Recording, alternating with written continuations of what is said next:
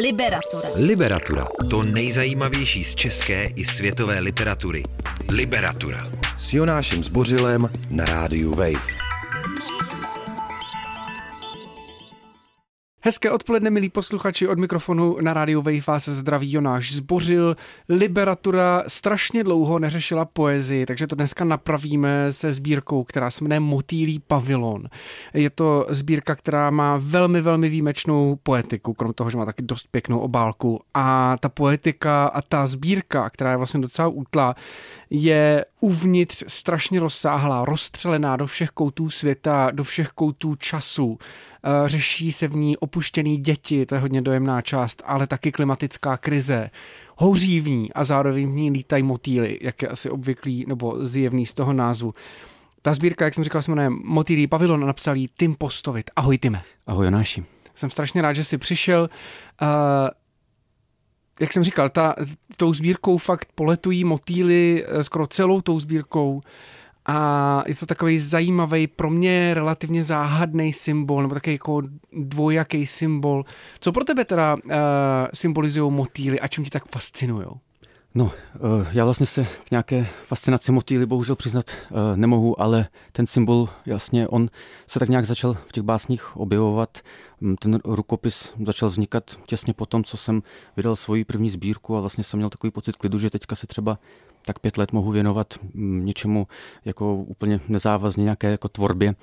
A ve chvíli, kdy uh, jsem vlastně ty básně tak nějak jako sbíral na ně ty polofabrikáty a tak, tak se ty motýly tam začaly objevovat a vlastně se mi tam jako nějak jako ne, nedával nějakým jako násilím, ale uh, ono, ten symbol je vlastně velmi plastický takový a um, v každé té básni jako vyjadřuje uh, nebo zastupuje něco, něco úplně uh, jiného. Hmm.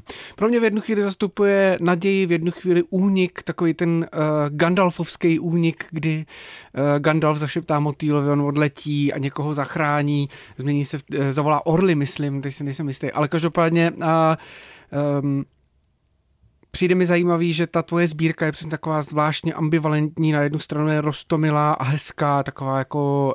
Uh, Jo, řekl bych, že rostomilá je docela dobrý slovo, i když má možná trochu pejorativní nádech. A zároveň je hodně úzkostná, nebezpečná, baví se, mluví se v ní vlastně o těžkých věcech a tak dál. Ale mm, ty jsi mluvil o těch motýlech jako o něčem, co zastupuje spoustu věcí. A taky jsi mluvil o prefabrik, prefabrikátech těch básní, mm-hmm. tak jsi to říkal? Ano, ano, ano, já jako když píšu, tak se hodně jako třeba pohybuju, ať už je to třeba dopravní prostředí jako MHD v Praze, anebo cestuju často jako vlaky, uh, takže uh, tam, tam v podstatě jako uh, probíhá psaní ve formě toho, že já jako hodně pozoruju, co se děje kolem mě a vlastně u toho rukopisu, jak už jsem o tom mluvil na začátku, že vlastně jsem si nedával nějaký cíl, že to bude jako sbírka vydaná do, do, do jako pár měsíců prostě, tak jsem hmm. si říkal, že jako budu hodně, budu hodně pozorovat a vlastně uh, nějak jako to, to, to, to jako vyvstalo vlastně, že jsem jako se snažil třeba u oddílu, kde popisuju Prahu, který se jmenuje Staré město, tak jsem se snažil být takovým jako kaleidoskopem. A ono k tomu kaleidoskopu například se mi motýl velmi, velmi jako hodí, jako takový jo. jako pestrý tvor. Seš, eh, řekl bych, takový ten čapkovský básník, mi jsi uh, zaregistroval, protože jsi původem z Ukrajiny, několik let si žil v Izraeli a vlastně nevím, jak dlouho žiješ v Česku. V Čechách jsem přes 18 let. Jo, takže hodně dlouho. Na, dost dlouho i na to, aby si eh, ve škole probíral povídky z jedné a z druhé kapsy od, eh, od Karla Čapka, kde se objevuje takový čapkovský básník, eh, který tam vyřeší jeden kriminální případ nebo nějakou autonehodu a, a, a vysvětluje, že vlastně neví vůbec, jak napsal. Ta, ta báseň, ta, ten případ se vyřeší díky básní, který ten, kterou, kterou ten básník napsal. On vysvětluje, že vlastně vůbec neví, jak to celý vzniklo. A mě napadá, jestli ty motýly taky nejsou jako čapkovský, čapkovský básní, nikdy vlastně jako nevíš úplně, kde se tam vzali v těch textech, a, a, a, a ale prostě tam museli být. Musím se trochu alibisticky a nestrukturovaně přiznat, že ano, že opravdu to je prostě něco, co jako vznikalo a pak jako jsem už, když teda uh, jsem měl těch básní nějakou jako kupu, tak jsem se jako řekl, že třeba bych ten rukopis mohl nějak uh, uzavřít a v té jako poslední části už jsem to, toho motýla vlastně vnímám jako, jako něco jako systematického, jako nějakou jako tečku, takže jsem vlastně do těch jako posledních básní, kde se ty motýly vyskytují, tak jsem se snažil usebrat všechny ty jako symboly, které jsem jako předestřel v těch předchozích oddílech, ale opravdu eh, to, to nebylo záměrem, že bych napsal sbírku, kde prostě motýl bude jako nějakým, mm, nějakým jako hmyzem, nějakým živočichem, který prostě jako... To se prostě stalo. Ano. To se prostě stalo. A, a ještě si mě vlastně docela pobavil tím, že si řekl, že se nemůžeš přiznat k tomu, že bys byl fascinován motýly. Takže jako máš k ním ambivalentní vztah nebo, nebo žádný vztah? No tak když se řekne motýl, tak se mi vybaví les, do lesa chodím rád a vlastně jsem v lese vyrůstal, vyrůstal jsem, nebo v lese, já jsem vyrůstal jako, dalo by se říct, na samotě v, eh, ve vesnici Medvědicích v Českém středohoří a tam vlastně jako si pamatuju ještě louky plné prostě motýlů a teďka čím dál tím častěji, když do lesa hmm. přijdu, tak vlastně uh, ty motýly nevidím. I třeba toho jako běláska, který je zcela běžný, tak prostě ten, ten, ten už nějak jako moc není. No. Hmm. Ke klimatické krizi a obecně uh, k takovýmhle velkým vážným tématům se určitě ještě dostanem. Já jenom, když jsme věcně probrali uh, pár jako důležitých zkušen, eh, skutečností, třeba to, že žiješ teda 18 let v Česku a že jsi původem z Ukrajiny, že narodil na Ukrajině a pak jsi žil ještě v Izraeli, tak bych se dostal ještě k tomu, že ty jsi tady zmínil tu svoji první sbírku, ta se jmenuje Magistrále, vyšla v nakladatelství Point a ta druhá, kterou tady dnes probíráme, Motýlí pavilon, vyšla v nakladatelství Host. Jak vlastně mm, velká vzdálenost ty knihy dělí a případně kdy jsi vlastně začal psát básně? Tak začnu té, u té vzdálenosti. A taky kolik ti je, to mě taky zajímá. Je mi 25 teďka čerstvě a vlastně ke vzdálenosti těch, těch sbírek, tak um, čistě třeba formálně je podle mě obrovská, protože magistrálu jsem psal uh, a sledoval jsem nějaké jako principy, na kterých stojí třeba slam poetry nebo slam obecně a tady vlastně jsem cítil absolutní svobodu teda u toho motýlího pavilonu, že jsem si řekl, že opravdu nemám ambici to nějak jako rychle vydat, ani vlastně vůbec třeba vydat, možná nějak časopisecky a tak prostě uh, si dovolím psát přesně to, co mě v danou chvíli napadne a tak se to nějak jako, tak to nějak jako vytanulo. Psát jsem začal uh, Psát jsem začal česky od 16 let, do té doby jsem psal rusky, ale to spočívalo pouze v tom, že jsem nějak jako přepisoval uh, svoje oblíbené jako ruské básníky a snažil jsem se je napodobovat a češti, češtiny jsem se vždycky bál, protože má přízvuk na první slabice a to je strašně jako obtížný eh, psát potom vázaným veršem. Já doufám, že se dostaneme i k tomuhle. Teď si každopádně pustíme písničku, posloucháte Liberatoru na rádiu Wave. Liberatura. Liberatura. O knihách, které svým čtenářům nedají spát. To nejzajímavější z české i světové literatury. Liberatura. Posloucháte Liberaturu, mým hostem je dnes uh, básník, který se narodil na Ukrajině, ale už 18 let žije v Česku. Tim Postovit, mluví tady o strachu z první slabiky, to je dost dobrý. Uh, k tomu se určitě dostaneme, ale teď bych tě možná poprosil, Tim, abys přečet třeba jednu, dvě básně z té sbírky, abychom uh, kolem toho jenom nekroužili jako motýly, ale abychom uh, našim posluchačům dali ochutnávku. Já přečtu tedy úvodní báseň. Tyto řádky čtěte v tmavě modrém klíči možná až do fialova, do černa. Je-li to černá, již nastává před rozbřeskem v lese, píšu-li les, zapírám prefix pra a les se směje jménem Guachachara. V 26 zastřelen těžeři. Takže v sobě při čtení těchto řádků ukrýte černou modř.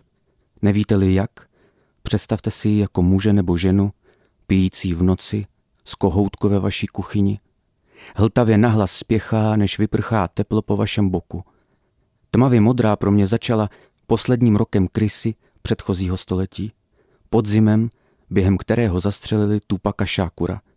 Čili až budete číst další řádky, pamatujte, tmavě tmavě modrá až do černa. Díky. Já bych zůstal u toho Tupaka Šákura, protože eh, je to jeden z těch momentů, eh, z těch mnoha momentů, které v té sbírce přijdou eh, v tom, jak je rozstřelená časoprostorově do obrovských vzdáleností. Tupak Šákur to je jedna stránka věci a druhá je, je mm, třeba antika. A co ten Tupak? Jako, mm, zmiňoval jsi tady slam, já přiznávám, že slam moc rád nemám, ale díky tobě na něj asi změním názor. Každopádně uh, rap uh, je ti teda asi tím pádem nějak taky blízko. Proč tu pak Šápur, Šákur uh, ovlivnil tmavě modrou? No, tak Tupak Šákur zemřel v roce, kdy jsem se narodil, ačkoliv to vůbec nechtěl nějak jako propojovat nebo tak. tak... jo, ne, pojď, pojď. tak sebevědomí básníci to ještě jako nebylo. Tak když se řekne prostě rok 96, tak se mi vybaví tato událost rap jako bez zesporu rád mám a velmi mě ovlivnil jako při mé slemové tvorbě, jak třeba ruský rap, tak i ten americký. A Tupak mm. Šákur, tak já se v té, já se v té sbírce jako za, zaobírám nějakým jako bojem za svobodu, ať už to znamená cokoliv, ať už je to nějaký, nějaké pro mě teda osobně vytržení třeba z civilizace situace, které mě doufám jako v budoucnu čeká. Strašně bych eh, rád žil právě někde jako um, na okraji tohohle všeho. A Tupac Shakur je prostě pro mě symbolem boje za svobodu, zároveň je to popkulturní ikona, takže propojuje jako masy s něčím jako um, větším, s něčím jako co má smysl, protože teda jako, i když Shakur toho samozřejmě byl jako taky součástí, tak jako rap je hodně um, současný o vlastně jako takovém tom jako um, předvádění majetku a vlastně nějaký vlastně jako um, Mm, společenský jako eh, společenského postavení, tak tohle pak Šákru byl zrovna člověk, který pro mě teda symbolizoval boj za lidskou svobodu. Hmm. Mám pocit, že jsem slyšel i dost repů, který už to nedělají, který už nejsou jenom o tom, eh, kolik mám, kolik mám majetku a tak, ale že, že, že už je to trochu víc. Ale každopádně um, ty bys chtěl žít na okraji toho všeho, to je, to je dobrý a dávám si mentální poznámku, protože se k tomu chci dostat. Ale mám pocit, že jsme ještě pořádně nepopsali, co vlastně řeší motýlí pavilon jako takový, co řeší ta, ta sbírka, protože těch věcí je spousta. A jedna z věcí, jak ty říkáš, je možná ta svoboda. I to pro mě symbolizují motýly. Další věcí, kterou jsem tady už zmiňoval, je ten oheň a to, že eh, v té sbírce poměrně hodně hoří. Aha. A eh, že mám pocit, že jedna z věcí, která je tam podstatná, důležitá, je klimatická krize.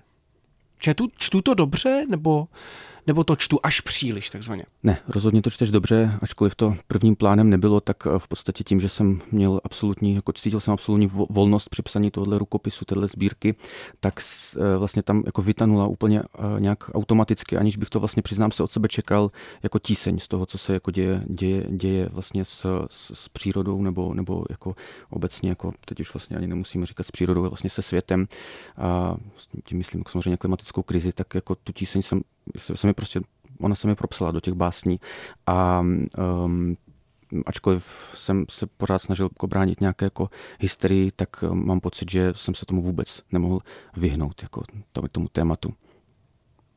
Chápu, já myslím, že jsi ho nepojímal moc hystericky. Přijde mi, že, jako, že, že to vlastně pojímáš ještě poměrně s odstupem. A uh, ten oheň je teda pro tebe a ten každý měsíc požár, to je vyloženě jako eh, část tvý básně, tak to je ono, to je, mm-hmm. to je to, co tě odkazuje ke klimatické krizi? Oheň je trochu, trochu to, co vlastně cítím v sobě, když, když eh, o tom jako čtu a vlastně i slyším teď už od kamarádů, protože i když vlastně i v době, kdy jsem psal uh, Motýlý pavilon, tak jsem cestoval s mojí přítelkyní v, v Peru a tam jsem potkával spoustu zajímavých lidí, co se právě zabývali jako uh, uh, tě, tě, tě, nelegální třeba těžbou pralesa nebo jako třeba v Brazílii jako legální, že, tak a, a, a velmi, je to, velmi je to tížilo a, a, a, a ti, ti lidé na mě tak zapůsobili vlastně, že to je jejich natolik osobní téma, který je jim blízké, že, které se jim děje vlastně za, za jejich domy, tak jsem měl pocit, že já bych měl být taky trochu jejich jako tlampačem tady. I když těm tlampačů není málo, tak si myslím, že um, svým jako básnickým slovem um, jako na tom, um, bych se na tom chtěl podílet. Mm-hmm. Já si třeba nemyslím, že těch tlampačů je uh, hodně. Myslím si, že jsi to udělal dost výjimečným způsobem, ale uh, zároveň, jaký to je tohle najednou vidět na vlastní oči? Mám pocit, že u klimatické krize se často člověk setkává s takovým tím, uh, mm, ale ona není vidět, jo? Jako, nebo pokud, pokud vidíš nějakou uh, věc typu tornádo, povodeň, rychlou povodeň a tak dále, tak vlastně pořád můžeš k tomu přistoupit jako to ale přece není jev, který souvisí s nějakými dalšími jevy, ale je to prostě náhodná událost. Eh, eh, ale třeba když přijedeš eh, do Jižní Ameriky a tam se potkáš s aktivisty, který bojují za stopku kácení pralesa, tak a třeba přitom umřou, tak to je asi trochu jiná zkušenost. Máš pocit, že jsi viděl v úvozovkách klimatickou změnu na vlastní oči? Tak. Nebo, nebo věci, které s tím souvisejí? Viděl jsem spíše věci, které s tím souvisí, protože vlastně no, Jižní Amerika, její, její příroda je doteď natolik jako živá, že, že vlastně tam člověk jako na první pohled jako nevidí, nevidí co, to, co se tam děje, ale když se člověk setká s lidmi, kteří jako se tím jako tam zaobírají, i klidně ne, ne odborně, že prostě jsou, jsou to jako místní nadšenci a ty si použil slovo, slovo bojovat, tak to je podle mě jako teda tam úplně jako eh, vypovídající, že oni ti lidé jako bojují a berou sebe jako bojovníky, že oni vlastně se klidně přiznávají k nenávisti vůči úradům, kteří, které vlastně jim jako berou budoucnost budoucnost a berou budoucnost celému světu a vlastně um, ano, já vlastně se necítím úplně povolaný o tom mluvit, protože o tom tématu vím to, co vlastně cítím a, a, a mám, minimálně, mám minimálně načteno, ale uh, já jsem přijal za své vlastně ten, ten, ten pocit těch, těch lidí, který jsem považoval za, uh, za, za velmi autentický, protože to, jak o tom mluvili, um, jmenovitě to teda byla um, holčina z Peru, kterou jsme pojmenovali, teda Domča, Dominika se jmenovala a e, ona se zabývala vlastně peruánskou hudbou a mluvila tam jako o světlé stezce, o tady těch jako problémech Peru a zároveň teda i o tom kácení pralesa a o tom, že její kamarádi jsou přímo ohrožováni na, na, životě úrady, které, kterým se, kteří se jim snaží jako zaspat ústa. Hmm. Takže jedno velké téma té sbírky je klimatická krize, to už jsme, myslím, pověděli jasně. A další věc, která mě na ní baví, je, že ty sice v několika básních cestuješ po Peru, ale zároveň uh, stočí otočit stránku a najednou seš v Teplicích. Uh, je pro tebe cestování důležitý nástroj pro psaní, nebo je to něco, co potřebuješ motivizovat i v té knižce? Rozhodně, protože když, když cestuju, když jsem v pohybu, tak se mi píše eh, úplně nejlépe, nebo vlastně říct píše, to, je, to, to není úplně přesné, protože vlastně vznikají ty polofabrikáty, o kterých jsem jako mluvil, že, že vlastně zavnímám nějaký obraz a ten potom ve mně nějak jako, eh, jako klíčí. A zároveň třeba, když člověk sedí ve vlaku a jenom se kouká z okna, tak uh, on zažívá pohyb sám, sám je teda staticky umístěný v tom, v tom vlaku a to je takové jako velmi, bych řekl, budící z, z pohledu vlastně rození těch, těch, těch obrazů. Takže ano, pohyb, chůze je pro mě velmi, velmi důležité a pomáhá mi. Posloucháte Liberaturu s Timem Postovitem. Liberatura. Liberatura. O knihách, které svým čtenářům nedají spát. To nejzajímavější z české i světové literatury. Liberatura. Tyme, já bych tě teď poprosil, jestli bys nepřečetl ne báseň, ale úvod té sbírky, tu, tu, tu první stranu, pokud by ti to teda nevadilo, uh, protože mě přijde hrozně hezký. Tak já jenom řeknu, že vlastně ten úvod pochází z rozhovoru eh, v Tvaru, který se mnou vedl Adam Borzič a zní takto. Dnešní doba nese známky semantické vyprázdněnosti. Básník by proto měl dbát na slovo, měl by mu poskytovat bezpečný přístav v moři plném velkých demagogických ryb a manipulativních mikroorganismů. A taky mít oči otevřené tak, jak o tom psal Václav Hrabě, čili všímat si věcí, které vypadají jako kus nenapsané básničky. Ať už je poezie cokoliv, věřím, že je podvědomou severkou lidstva. Ano, to je asi pravda. Eh, kde vidíš tu semantickou vyprázdněnost? No tak teďka v, tuto chvíli úplně ze všech stran se, se na nás si myslím valí, že jako politici používají mm, termíny a slova, které, za kterými vlastně už ani, oni už ani se nehrají na to, že bychom zatím ně, něco měli vidět hmm. a vlastně internet je toho plný uh, takových těch nálepek, který si navzájem rozdáváme a tím se vlastně vytrácí síl, síla jazyka, jeho opravdovost a myslím si, že nejenom poezie, ale literatura jako taková, pokud je dělaná poctivě, tak uh, nám může pomoct se vlastně navrátit k slovu jako takovému, k jeho prvotnímu, až bych řekl, jako slovníkovému významu, bez nějakého nánosu, protože ten nános může být až si myslím jako úplně fatální. Hmm. Ty jsi jmenoval Václava Hraběte, já si myslím, že lepší přirovnání sám k sobě se asi vymyslet nemohl. Myslím si, že jsi novodobý hrabě, uh, že ty sbírky jsou uh, fakt plný reprodukcí Botticelliho a, a, a pomerančů a tak a uh, přijde mi to prostě velmi jako dobrý přirovnání. Ale uh, ještě víc mě láká ten kus nenapsaný básničky, že bys měl psát o věcech a všímat si věcí, které vypadají jako kus nenapsaný básničky. Kdy jsi naposled takovou věc viděl? Hm.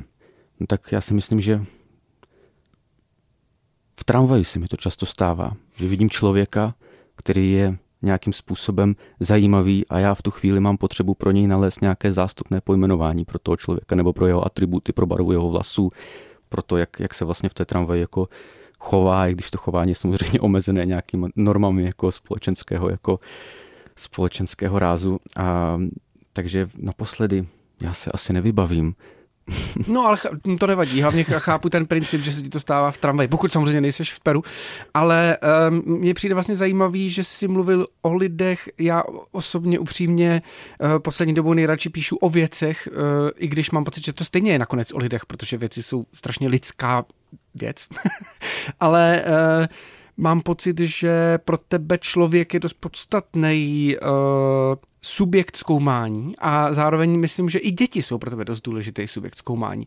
V té mhm. sbírce fakt pobíhají děti a uh, nechceš o nich trochu povykládat, protože mm. mám pocit, že tam mají fakt důležitou roli, že, to takový, že tam vytváří takový další jako mikropříběh a jsou to děti, které jsou, a teď ne, vlastně nevím, jestli jsou z dětských domovů, jestli jsou ve střídavý péči, prostě působí to trochu jako letní tábor, na kterým děláš instruktora a kýveš hlavou, to, že jsem se trefil. To, to, to si trefil. Já vlastně ten úplně první oddíl bás, eh, této sbírky jsem začal psát eh, a řekl jsem si, o čem, o čem tedy budu psát. Budu psát o svém dětství, protože vlastně nikdy jsem ho úplně nespracoval a chtěl jsem si sám sobě odpovědět na nějaké otázky, jenže um, mě vlastně nestačil jako nějaký, nějaká moje zkušenost a snažil jsem se zase prostě koukat kolem sebe a v tu dobu jsem s chodou okolností pracoval na letním táboře v České Sibiři a ten tábor měl tu zvláštnost, že vlastně na něj byly pozváni děti z, jako z dětských právě domovů a děti s různými jako pohnutými osudy. A já jsem tam dělal zdravotníka, takže jsem k těm osudům měl jako i, eh, i, i jejich jako anamnézy a prostě jako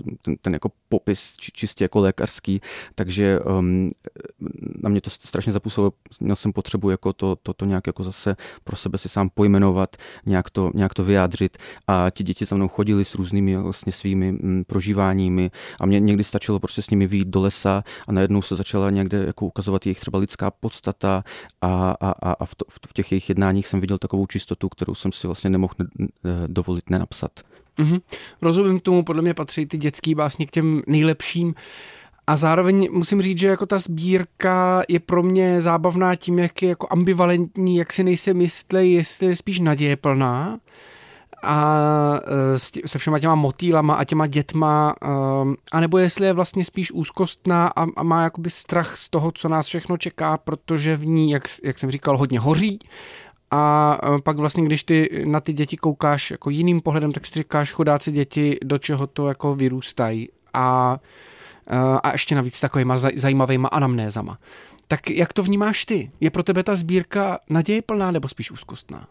No, já třeba věřím, že my jsme ta generace, která asi začala mít strach a u těch teda um, úplně nejmladších dětí věřím, že oni budou ti, co prostě um, ponesou nějaké jako znamení, znamení jako z, změny a že oni ten náš strach do, budou, budou se snažit a dokážou, věřím, že dokážou jako transformovat v něco, co prostě nakonec Mm, se zapříčiní tomu, že vlastně to tady nebude tak eh, nebezpečné místo, tenhle svět. A nebojíš se, promiň, že tě přerušu, ale nebojíš se, že eh, to takhle trochu házíme na ty, na ty děti, které eh, za nic nemůžou a měli bychom něco dělat taky?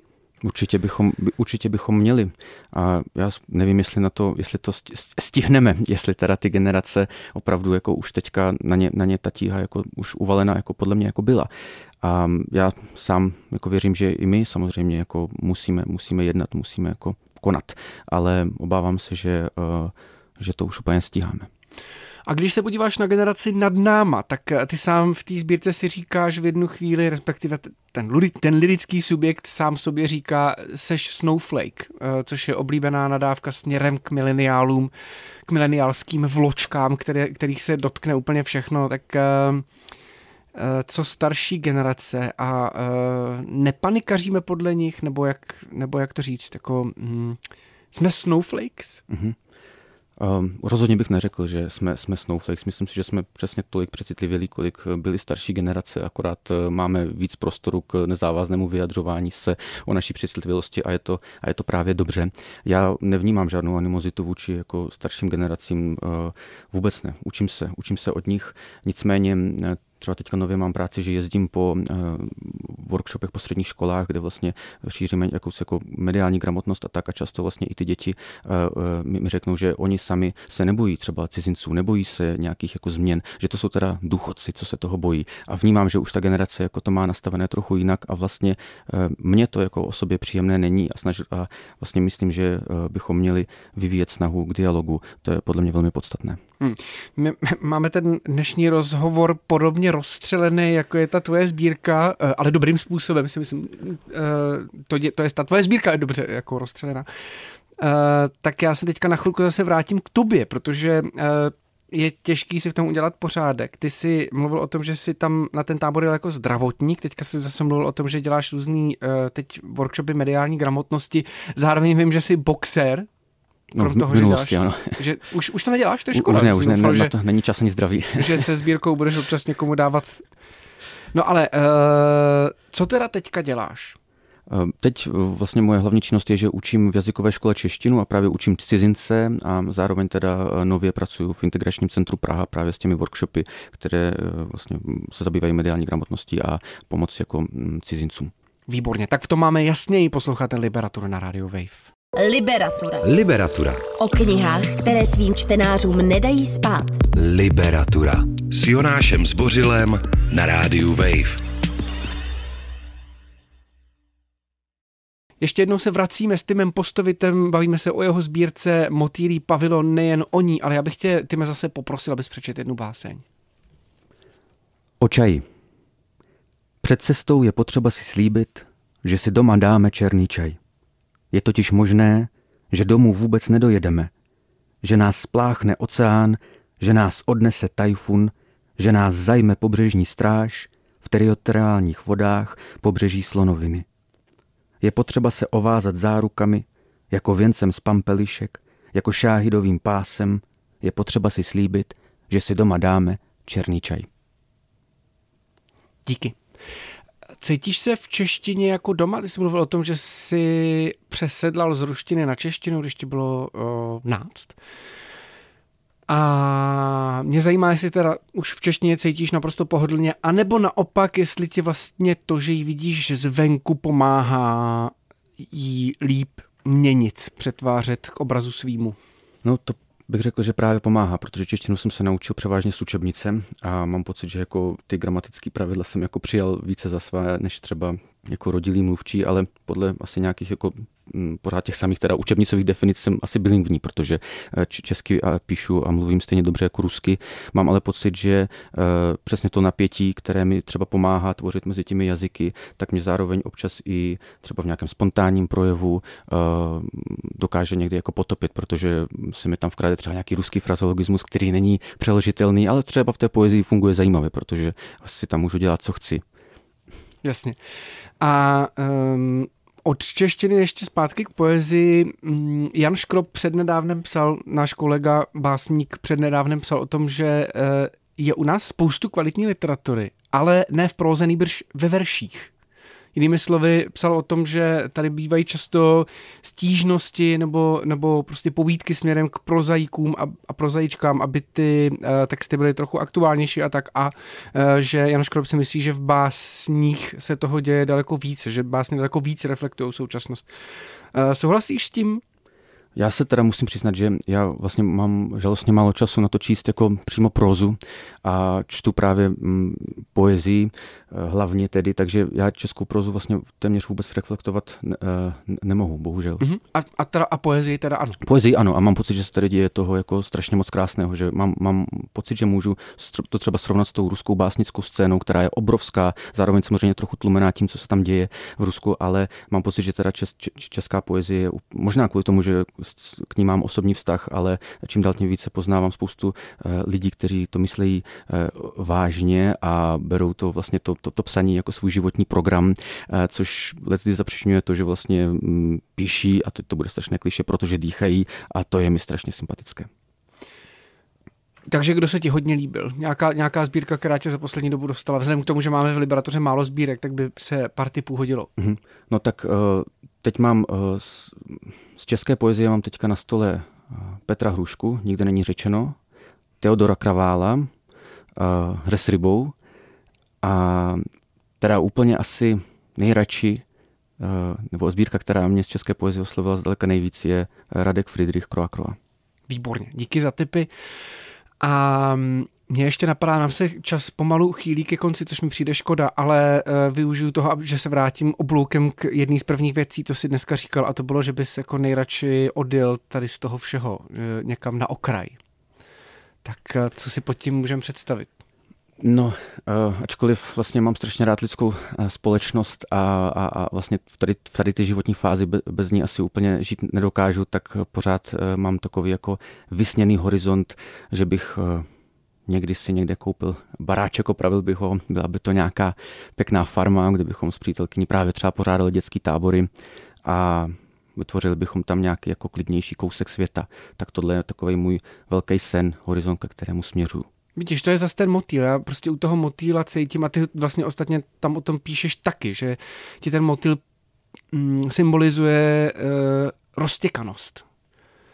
Takže já jsem hodně roztěkaný. roztěkanost tě trápí, to, já nevím, jestli jako já o tom můžu mluvit, jako že tebe trápí, mě trápí, asi taky to každý ví, ale um, včetně našich posluchačů, tak uh, toho bys, toho bys se chtěl zbavit vzhledem mm-hmm. k tomu odjezdu. Jo, jo, permanentně cítím nějaký třes a teď to nemyslím v tom fyzickém slova smyslu, ale že jsem vlastně zmítaný svým životem, svým životem v Praze jako ze strany na stranu. Vlastně si to z velké části jako teď užívám, ale věřím, že to není, že to není udržitelné a, a mám pocit, že vlastně jako je eh, je, je východiskem takové to torovské prostě les, lesní, Jasně. lesní žití. Jasně. Šumavský samotáři. Mm-hmm. A myslíš si, že poezie na to je lék?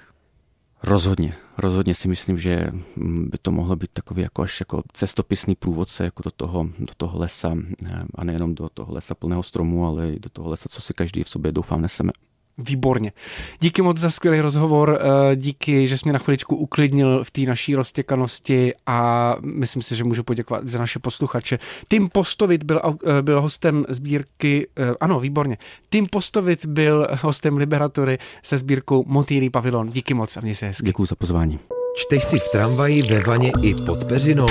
Přidej k tomu podcast Liberatury a poslouchej kdykoliv a kdekoliv. Více na wave.cz lomeno podcasty.